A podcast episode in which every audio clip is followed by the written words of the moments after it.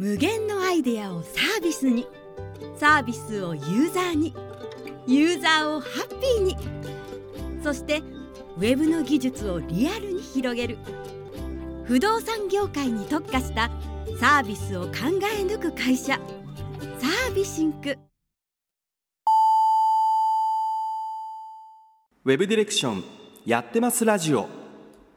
この番組は東京でウェブディレクターをしている名村がウェブディレクターとして思っていること感じていることをお伝えしているインターネットラジオです。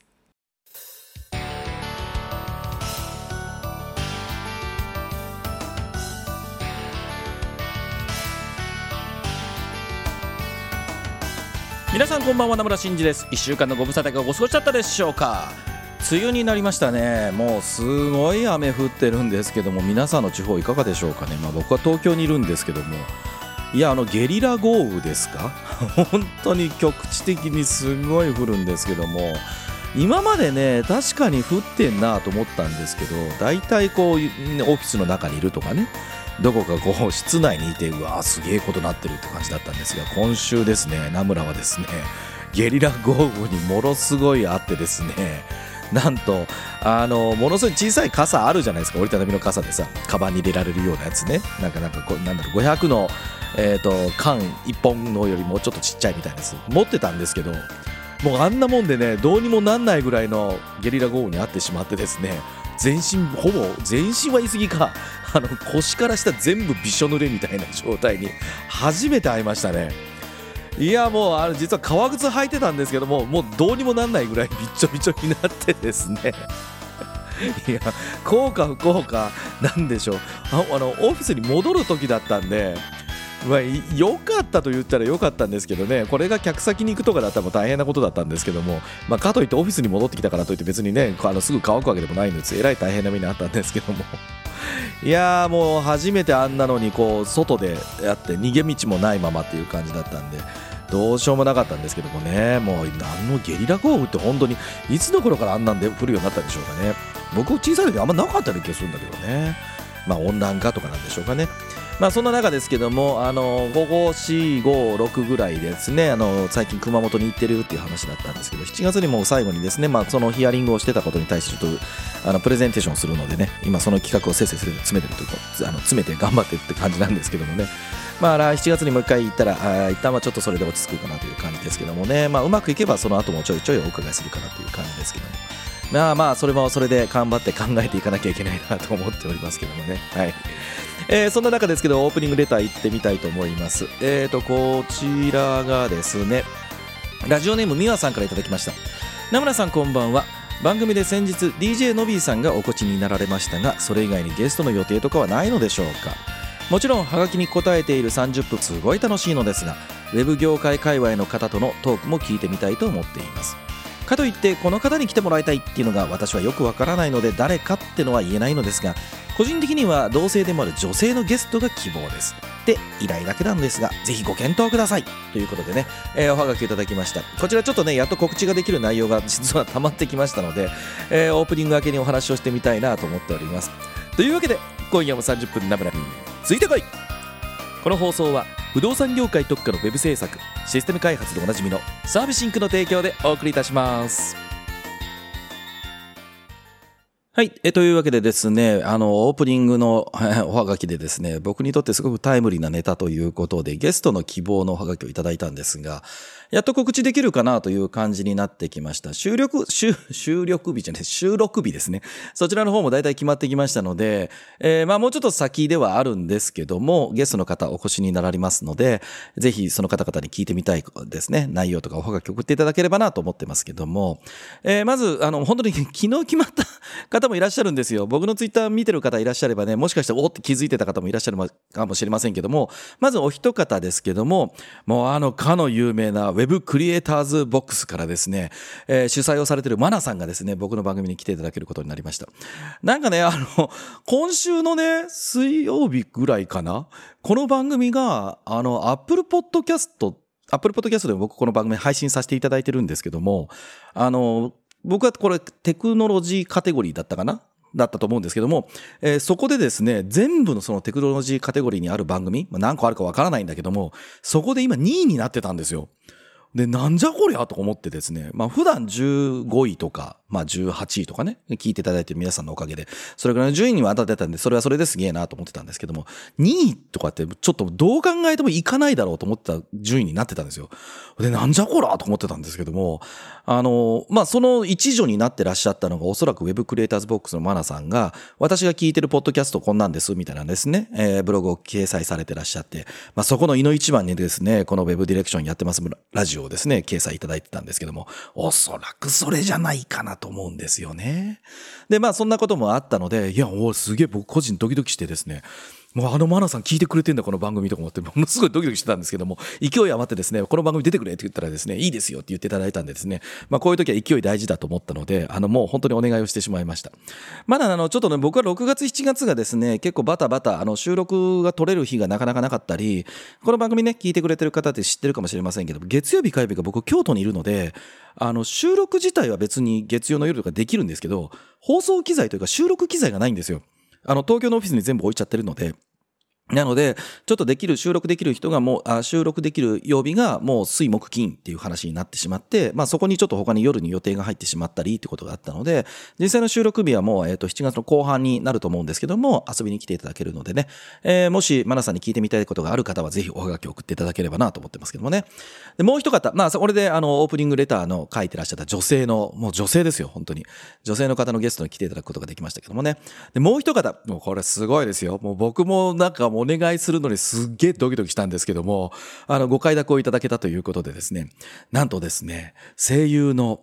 野島博文さんがですね、この番組に来ていただけることになりました。もうあの、ご存知の方もいらっしゃるかもしれませんが、まあ最近で言うと、鬼滅の刃のかまど住吉ということで、炭治郎の祖先の役ですね、先祖の役ですね。あとはまあ、ワンピースで言うと、百獣海賊団の真打ちの一人のフーズフーをやってらっしゃりとかですね。まあ、あとナレーションとかがね、野島さんすごく上手だったりするので、まあそちらの方のお仕事も多いんですが、いやいやいやいや、もう僕なんかにするともうもう天井人ですよね。もう神様のような方ですけどもですね。あの、先日ちょっとある機会があって、それはあの、本編お越しいただいた時にちょっとご紹介しようと思いますけども、そこでですね、いろんなお話をさせていただいたんですけども、実は、あの、野島さんはずっとイラストレーターという側面もお持ちになられてらっしゃって、このウェブの業界、なんでこの番組なんだって話なんですけども、ウェブの業界で言うと、あの、最近 CSS ナイトの主催をされてらっしゃる高野さんっていう方が、えー、朝までいられっていうですね、あの、オンラインのイベントをされてらっしゃったんですよね。もう本当にもう朝までいられに、イラストレーターに関わるような方をですね、もうずっと呼んでですね、もういろんなチップスだからノウハウからみたいなセミナーをずっとやってらっしゃるんですけども、そこにイラストレーターの北沢直樹さんっていう方とご一緒に実は出演されてらっしゃるんですよ。もう当然顔出しで出てるわけですね。なので、まあ今回、あの、その声優ってわけではなくて、アドビソフト使いとしてですね、あの、一回うちに来ていただけませんかって言ったらですね、いいですよって言っていただいたんで、いや、もうですね、もう今から僕の方がドキドキしてるんですけどもね、なんかこの番組どっかで声優枠があるんじゃないかって話もありますけどね。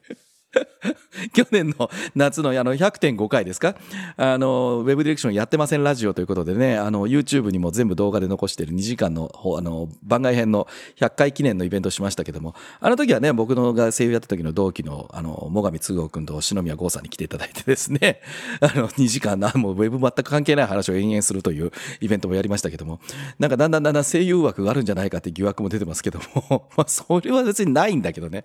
いや、でもあの、本当にイラストレーターとしてですね、えー、その側面を持ってこの番組にお越しいただけるということなんでね、野島さんに聞いてみたいことがある方も、ぜひともおはがき送っていただければなと思ってます。はい。えー、ということでですね、オープニングレターの美和さんですね。あの、そういうゲスト枠が7月から8月にかけてあるということなんでね。えー、これ、まあ、美和さんだけじゃなくてですね、この番組を聞いていただいている方もぜひ楽しみにしておいていただければなと思っております。では、普通のおはがきにスライディングしてみたいと思います。えー、ラジオネームルンタッタさんからいただきました。ナムさんこんばんは。7月に開催される文書術のセミナー楽しみにしています。あのセミナーは2年くらい前に開催されている時に参加させていただいたのですが、その後の自分の文書の書き方にとても影響がありました。今回の中身は2年前と大きく変わっていますか？それは受講したらわかると言われそうですが、もし面白そうな内容があれば、ぜひ教えてください。ということでね、おはがきをいただきましたけども、えー、まあ多分ですね、2年前だと結構いろんな後半の内容は増えてるんじゃないかな。はい。あの、一つね、ちょっと追加して、僕、個人的には、ああ、やっとなんか説明できるようになったと思ってるのが、句読点の打ち方については、なんかすごく大事にしてくださいっていう話の内容が増えてはいるので、それはですね、ああ、なるほどなと思っていただけるんじゃないかなと思いますね。なんかこの2年ぐらい僕も、いろんな方の本読んだりとか、まあ、あの、ネットに上がってるチップスとか見たときに、ああ、なるほどねと思ってて、こう、どう説明したもんかなと思ってたものが、結構ちゃんと数枚のスライドには収められたと思うので、まあ、あの、いきなりね、あの、そのセミナー聞いて明日からパンってわかるかどうかっていうと、やっぱり日本語の句読点の打ち方ってすごい難しいところはあると思うんですけども、まあ、どう打つべきなのかとか、間違えて打つと意味が変わるんだっていう意味っていうのは分かっていただける内容になるんじゃないかなと思ってますけどもね。えー、あの、セミナーは3時間半もですね、僕が一人で喋り続けるというものなのでですね、すごい体力使うかもしれませんが、あの、ぜひ楽しみにしておいていただければなと思ってますけどもね。えー、エンディングでまたご紹介しますけども、えっ、ー、と、イベント自体は7月の12日ですね、えー、夜20時から開催させていただきますけども、えっ、ー、と、無料版の、えー、視聴のみの方とですね、えっ、ー、と、有料ですけども、えっ、ー、と、後日、えっ、ー、と、スライドと、えっ、ー、と、動画ですね。それを改めて視聴するっていうことができる、えー、プランになっていますので、無料でも全然構わないと思ってますので、もしご、良ければ、えー、ご参加いただければなと思ってます。というわけで、えー、いつものおはがきのコーナーに行ってみましょう。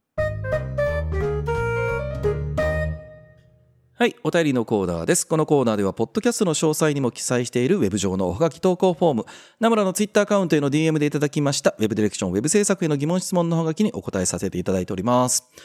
えーと、どれにしようか。これにしましょうか。ラジオネーム鹿丸さんからいただきました。名村さんこんばんは。名村さんのウェブディレクターにとってのやりがいってのは、時々この番組でもお聞きしていますが、逆に、名村さんにとってウェブディレクターの辛いところってのはどんなところでしょうか？またその辛いところがありながらも、名村さんがこれまで28年この仕事をされているのは一体どういった理由でしたか？もしよければ教えてくださいということですけどもね。辛いところね、いっぱいありますよね。いっぱいありますよねって言ったら、なんか番組の 存在意義をちょっとなんか否定してしまいそう、否定してしまいそうな気がしますけども。いや、やっぱ辛いことは多いですよ、ディレクターとしては。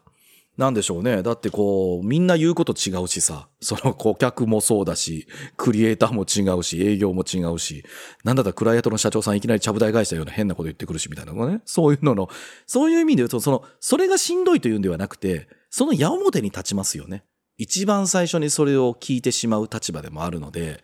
まあそれをこう次の人に伝えるとかっていう時に、いやなんかもうこんなちゃぶ台返しひっくり返さ、ちゃぶ台返しされてはみんなにどう伝えばいいんだ、みたいなことがね。そういった悩みもありますし、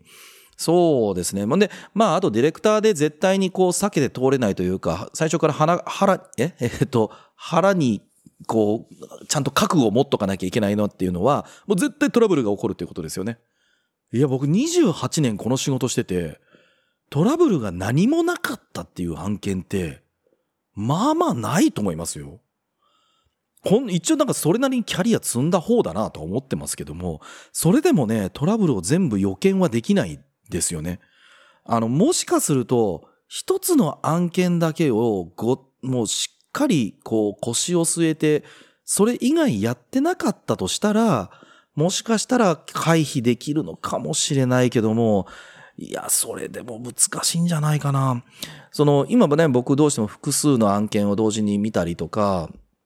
あとは自分のね、こうサービシングという会社をやってますけども、まあそこの部分でね、自分が動かなきゃいけないこととかあるので、なかなかこう、ついついおざなりになってしまってて、ああ、しまった、みたいなこととかもなくはないんですけども、まあそれをしてでも、やっぱりそのトラブルが絶対起こるっていうこととしてね、えー、考えておかなきゃいけないとかっていうのはやっぱり結構ストレスフルな感じはしますよね。でもなんだろう、それをしてでも28年この仕事をされてるのはどういったどういった理由ですかって言われたらやっぱ楽しいからじゃないですか、それが。あ、それがってあのトラブルは楽しくないよ、僕もね。別に全然そんなトラブルになりたいわけじゃないからさ。でも、やっぱりなんか完成に向かっていく時であるとか、まあ規模が大きい小さい関係なくて、だんだんだんだんものが形になっていったりとか、まあそれをしてお客さんに見せる時とかって結構ドキドキしますよね。なんか思ってたのと違うとか言われたら嫌だなとかね。いやーいいですねって言ってくれたらすっごい嬉しいとかね。まあなんかそういった、なんか、なんだろう、変化というかね、相手が人だったりしますよね。僕らの仕事ってね。なので人なので、やっぱり同じリアクションが返ってくることっていうのは、なんだろう、同じ相手であったとしても案件が違ったら変わってくるし、その時代が違っても変わってくるし、みたいなことで、あの、な、生ものを相手にしてるっていう感覚はやっぱありますよね。だからこそ自分がいろんな工夫をして、こうど、少しでもいい感じにプロジェクトが回ればいいなとかね。そういったことがきっかけにもなるわけですし。だからその辛いところっていうのは楽しいところの裏返しでもあると思うので、やっぱトラブルですかね。ウェブディレクターとして一番辛いのはね。で、どんなに時間があってもやっぱ足りないみたいなところはあると思いますし、その考え出したらね、もちろんあの仕事なので、例えば僕らのディレクターが動けるのって、それは最終的に見積もりの中のディレクションの費用、まあ、あの、この番組を聞いてる方の中でディレクション費用って取ってないよって言ったとしても、まあ、厳密に分解していけば、ディレクターが動くコストってどっかに入ってなきゃいけないし、その、明確にね、ディレクションフィーとして取ってなかったとしても、だとするとその時間しか動いちゃいけないっていうのはあるんだけども、でもやっぱりなんかディレクターとしては少しでも良いものを作っていきたいなと、そのコストの中かもしれないけども、えー、少しでもいいものをと思いますし、で、あとなんかその時間の中で自分がいいアイデアを生み出すことができなかったとか、思いを巡らすことができなかったとかっていうのはやっぱ悔しいですよね。それが。自分の勉強不足であるとか、まあリサーチの不足であるとか、そもそも知識が足りないとかね。そういったことの中で、こう限られた時間の中で、こう、これでも行くかってやった時に、こうしばらくしてだんだん形になってきた時に、ああ、ああしとけばよかった、こうしとけばよかったとか、もうこれもなんか入れられたんじゃないかなとかみたいなことを考えるっていうのはやっぱ結構辛いところで、ディレクターの能力以上にウェブサイトのプロジェクトが良くなることは多分ないと思うんですよ。まあ、もちろんね、クリエイティブのメンバーがお手伝いしてくれたりとかっていうのは全然あるし、フォローしてくれたりってことはあるんだけども、やっぱりディレクターがそのプロジェクトを回していくっていう時に、あの、ディレクターの視座以上にプロジェクトが良くなるってことは僕はやっぱないと思ってるので、そういう意味で言うと、その自分の能力とプロジェクトの成功っていうものがもうもろ直結するのでね、そこの部分でこううまく回せなかった時っていうのはなんか自分がどういうふうに動けばよかったんだろうかなって、やっぱ結構日々反省することがおりますけども、まあ、それでも、なんとか最後まで走り切って、えー、完成して納品したら、まあみんなでありがとうと。で、打ち上げしましょうと。えー、また次頑張っていきましょうと。いう話ができるっていうのは僕の一番楽しいと思ってる源泉でもあるので、それはなんか辛いところを上回ってるからまだできてるんじゃないかなと思いますね。これが辛いところの方が大きかったら、まあやめてるんじゃないですか、この仕事。でももう、なんだかんだ長いことやってますからね。あの、こう、鹿丸さんにとってね、どんなところが辛いところってあってね、今の僕がお話をした内容と共感いただけるかどうかってちょっとわからないんだけども、いや、もうこういうのが辛いですと、えー、これを解消する方法ありませんかっていう話があれば、またね、おはがき送っていただければなと思います。はい。えー、では次のおはがき行ってみましょう。えーと、こちらですね。ラジオネーム大輔さんからいただきました。名村さんこんばんは。名村さんはもろもろ実装もされていたということですが、あもともとかな？もろもろって書いてるけど、もともとかもしれないですね。実装もされていたということですが、今も実践あ実施していますか？というのは、社内に年齢的にもキャリア的にも実装は手放し、マネマネジメントとかディレクション側に回らなければならない方がいます。実際、会社からもそういった指示が出ているのですが、本人が実作業を手放さないんです。なんとなく気持ちは分かってて、その人はずっと実装が好きで、社内でも面倒なことがあればその人が刈り取ってきました。本人はめんどくさいなぁと言っていますが、実際にはそういった困った時に頼られていることが自分の承認欲求の源泉になってるっぽいんです。なので実装を手放すことは、社内で今の自分の価値がなくなるという怖さから何かと言い訳をしては実装を手放さないんです。正直確かに広い領域をその人がカバーしているので、簡単に他のメンバーで変われるのかと言われると厳しい部分はあります。ですが、会社って誰かが辞めても仕事は続くし、続くようにしておくのが組織だと思っています。こういった方にちゃんと今の自分の立場としての動きをしてもらう方法とかってありますでしょうか？ということでね。なかなか切実なおはがきをいただきましたが まあ冒頭の話ですけど、えー、実装もされてたということですが、今も実施していますかっていうと、もうしてないですね。ほぼしなくなったんじゃないかな？してないですね。コード、HTML を書くこともほぼないし、デザインはもともとセンスがないので、もういや、まあデザイナーではないんですけど、じゃあ今度プログラムの方も書くかっていうともうほとんどないですね。まあそれはもうあのここで書かれてる通りなんで、まあ僕の自分の今の立場とやるべきことって考えた時には、クリエイティブはもうより優秀なうちのメンバーの子たちとかにね、任せる方がいいよということで、だったんですけど、これね、でも実はすごい気持ちわかるんだよね、僕。あの、個人的に自分が実装手放すのってどれぐらいだろうな。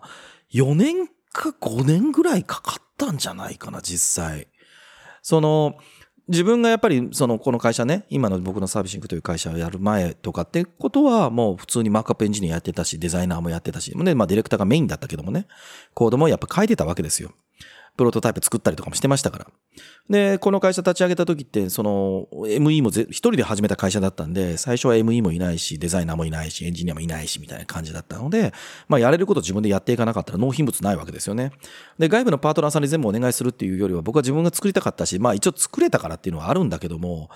まあ、そこから、やっぱりここで書かれてらっしゃる通りで、なんか自分が作れてるとか、目に見えてわかる形のこ形？形を残せてるってことかな？それとかってやっぱ自分の承認欲求というかね、まあ自分はなんか役に立ってる感っていうのはね、やっぱありましたよ。今もなんかそういうとこあるよ、僕はね。でもまあさすがにもう4年ぐらいかけて、えー、周りの人も増え、まあ今、うちの会社40何人ぐらいいるのかな？まあそれぐらいなんだけども、まあ自分がやる必要はないですよね。まあそれよりはなんとなく、誰が僕に言うわけじゃないけど、そんなことあるんだったら仕事取ってこいとかね、見積書の1枚も書けとかね、企画書さっさと作れみたいな感じだと思うので、あんまりそういうことはなくなりましたね。唯一あるとしたらインフラ側とかじゃないですかね。あの、インフラは僕が未だにこう設計部分はやってたりするので、まあお客さんとの接触のとことか、まあどういった設計にするとかね、えー、サーバーの構成考えたりとか、スペック考えたりとか、プロトコルフローを考えたりとか、これ先週も言ったような気がするけど、まあそこら辺はまだやってますけども、でも手を動かしてはいないですね。AWS の設定は僕はしてないですし。で、まあそういう意味で言うと途中も言いましたけども、まあこういった方々のね、気持ちはわかります。で、年齢的にもキャリア的にもっていうことなんで、おいくつぐらいの方なんでしょうかね。まあ30後半からも40になったっていう感じなんですかね。で、40以降で、やっぱ実装手放しマネジメントとかっていうのが、会社からそれを明確に言われてるんだとすると、その方は本来それをしなきゃいけないと思いますね。で、それをこうやらずに、こう実制作をやって、俺がやってるんだ、みたいな感じが見え隠れするっていうことは、なんでしょう、最後のせな書いてらっしゃる内容ですけども、そういった動きをしてもらう方法っていうと、もうなんでしょう、会社としてはもう明確にそれに対して評価をするしかないですね。あなたに頼んでるのはマネジメントだよね。じゃあこの半年とか1年間でマネジメント何やった？これができてないね。会社としては実装はやめてって言ったよね。なんでそれをやってるの？だとしたらごめん申し訳ないけど、えー、そのあなたに対しての給料というか、えっ、ー、と、評価っていうのはこうなっちゃうよって、もうこれしか多分ないと思います。残念ながら。で、どうしても実装がしたいって言うんだとすると、もう会社にその方が本来ちゃんと言ってね、いや、実装はやりたいんですと。えー、ただですね、その時に年齢的なものとか給料的なものとか、年齢的なキャリアかごめんなさい。給料じゃなくてキャリアね。そっちなところから、実装をしている人が社内に他にいるんだとすると、その人と比較した時にどういうバリューが出せてるかっていうことが明確じゃなかったら、やっぱ給料頭打ちにはなると思うんですよね。どうしても。まあ、もしくはその新しい技術にも常にこうキャッチアップしていてとか、作り方もこういう風な作り方をしていくとかね、フレームワークこうやって入れていきましょうとか、業務効率の話ができてるとかってのはいいんですけども、ただゴリゴリ作っていくだけっていうことであれば、当然次の人たちに渡していくべきだと思うし、で、まあ会社って言うんだったら本当そういった人たちをちゃんと用意していくとかっていうのがね、理想だと思います。まあすぐに採用できるかって全然別の話だけどね。なので、えーと、その方にどうしたらいいですかって言ったらもう本当に、えー、会社のその人の上司の方とかが残念だけどもその人にそれをやマネジメントとかディレクションの方をやってって言ってうんって言ってくれたんだとしたらなんでやってくんないのってやってくれなかったら評価できないよえー、場合場合によっては評価を下げることになっちゃうよそれでもいいんだっけっていう話しか多分無理じゃないかなと思いますね。まあもちろんね、その書かれてらっしゃいますけども、その、その人のやってる領域を結局ね、その、変われる人がいるかいないか問題は、これはもう切実だと思います。実際じゃあその人からした時にもだし、周りもだけども、じゃあその人が本当に実装全部手放した時に、誰がやるのみたいな。どうやってやるのみたいな。で、そういう場合ってね、結構このいろんなことを手出してる人とかって、使用書とかドキュメントとかあんまりちゃんと残してなかったりする場合もあるんだよね。これ、ある意味ね、あの、人質にもなっちゃうんですよ。その人がその現場を続けるという理由、あの、その人じゃが生き字引になってるから、その人がいなくなっちゃったら何もわからない。で、わからないっていうことは、うん、どうしようも他の人が手出しが出せないから、まあその人にお願いせざるを得ないみたいな。だからつまり使用書とかドキュメントがないってことが、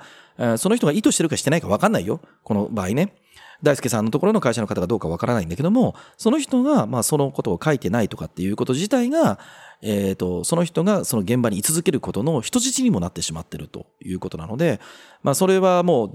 あの、業務を因数分解して何をやらなきゃいけないんだっけそこまでは手放せるよねとか、まあ、場合によっては本当にその人がディレクションとかやっていただく方が、えと会社としてメリットが大きいというならば、会社はじゃあその、うん、代わりになるような現場の方々を、えっ、ー、と、パートナーさんという形なのか、うんと、派遣さんなのか、正社員なのかとか、既存の方をなんかこう、チェンジさせるとかっていうことで、そこの部分にちゃんと当てがうってところまでを一緒に考えなきゃいけないと思います。あの、その人が手放さ、えっ、ー、と、ディレクション側に回るというのは、その人単体で考えたらそうだよね。だからあなたやってっていうのは別に間違っていないんだけども、確かにその社内としてその人が何か実装の部分を担ってる業務があるのが分かってるんだったら、じゃあその人はどうすんのってところまで考えて、えっ、ー、と、組織図って作っていくべきだと思うので、なので、そこの部分が片手落ちなんだとすると、それはなかなか手放さないし、手放せないし、周りも手放されたら困るというのは分かりつつ、点々点みたいになっちゃうよね。なので、まあそこが、こう一つ問題になってくるんじゃないかなというふうに思いますけどもね。はい。えー、お答えになってますでしょうかね、大輔さんね。えっ、ー、と、またなんかその方とかでね、どんな風なやりとりがあったとかっていうのがあれば、ぜひ、えー、ご連絡いただければなと思っております。ということで、皆様からの Web ディレクション、Web 制作の疑問、質問のおはがきをお待ちしています。ウェブ上のおはがき投稿フォーム、ナムラのツイッターアカウントへの DM からラジオネームをつけてお送りください。これからも楽しいおはがきお待ちしています。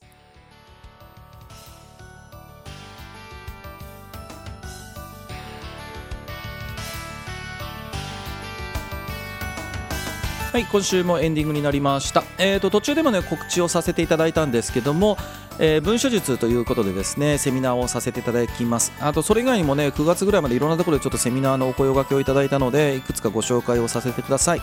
2023年7月12日の水曜日20時から23時半まで、えー、誰がどう見てもそうとしか受け取れない文書術ということでね、えー、文書術のセミナーをさせていただきます。すでにね200名近いというか200名超えたのかなぐらいのあの募集をいただいておりますのでぜひともあのまた他の方にもね告知をいただいてオンラインセミナーですのでこれが300人になっても400人になっても大丈夫ですからねぜひとも告知いただければ嬉しいなと思ってます。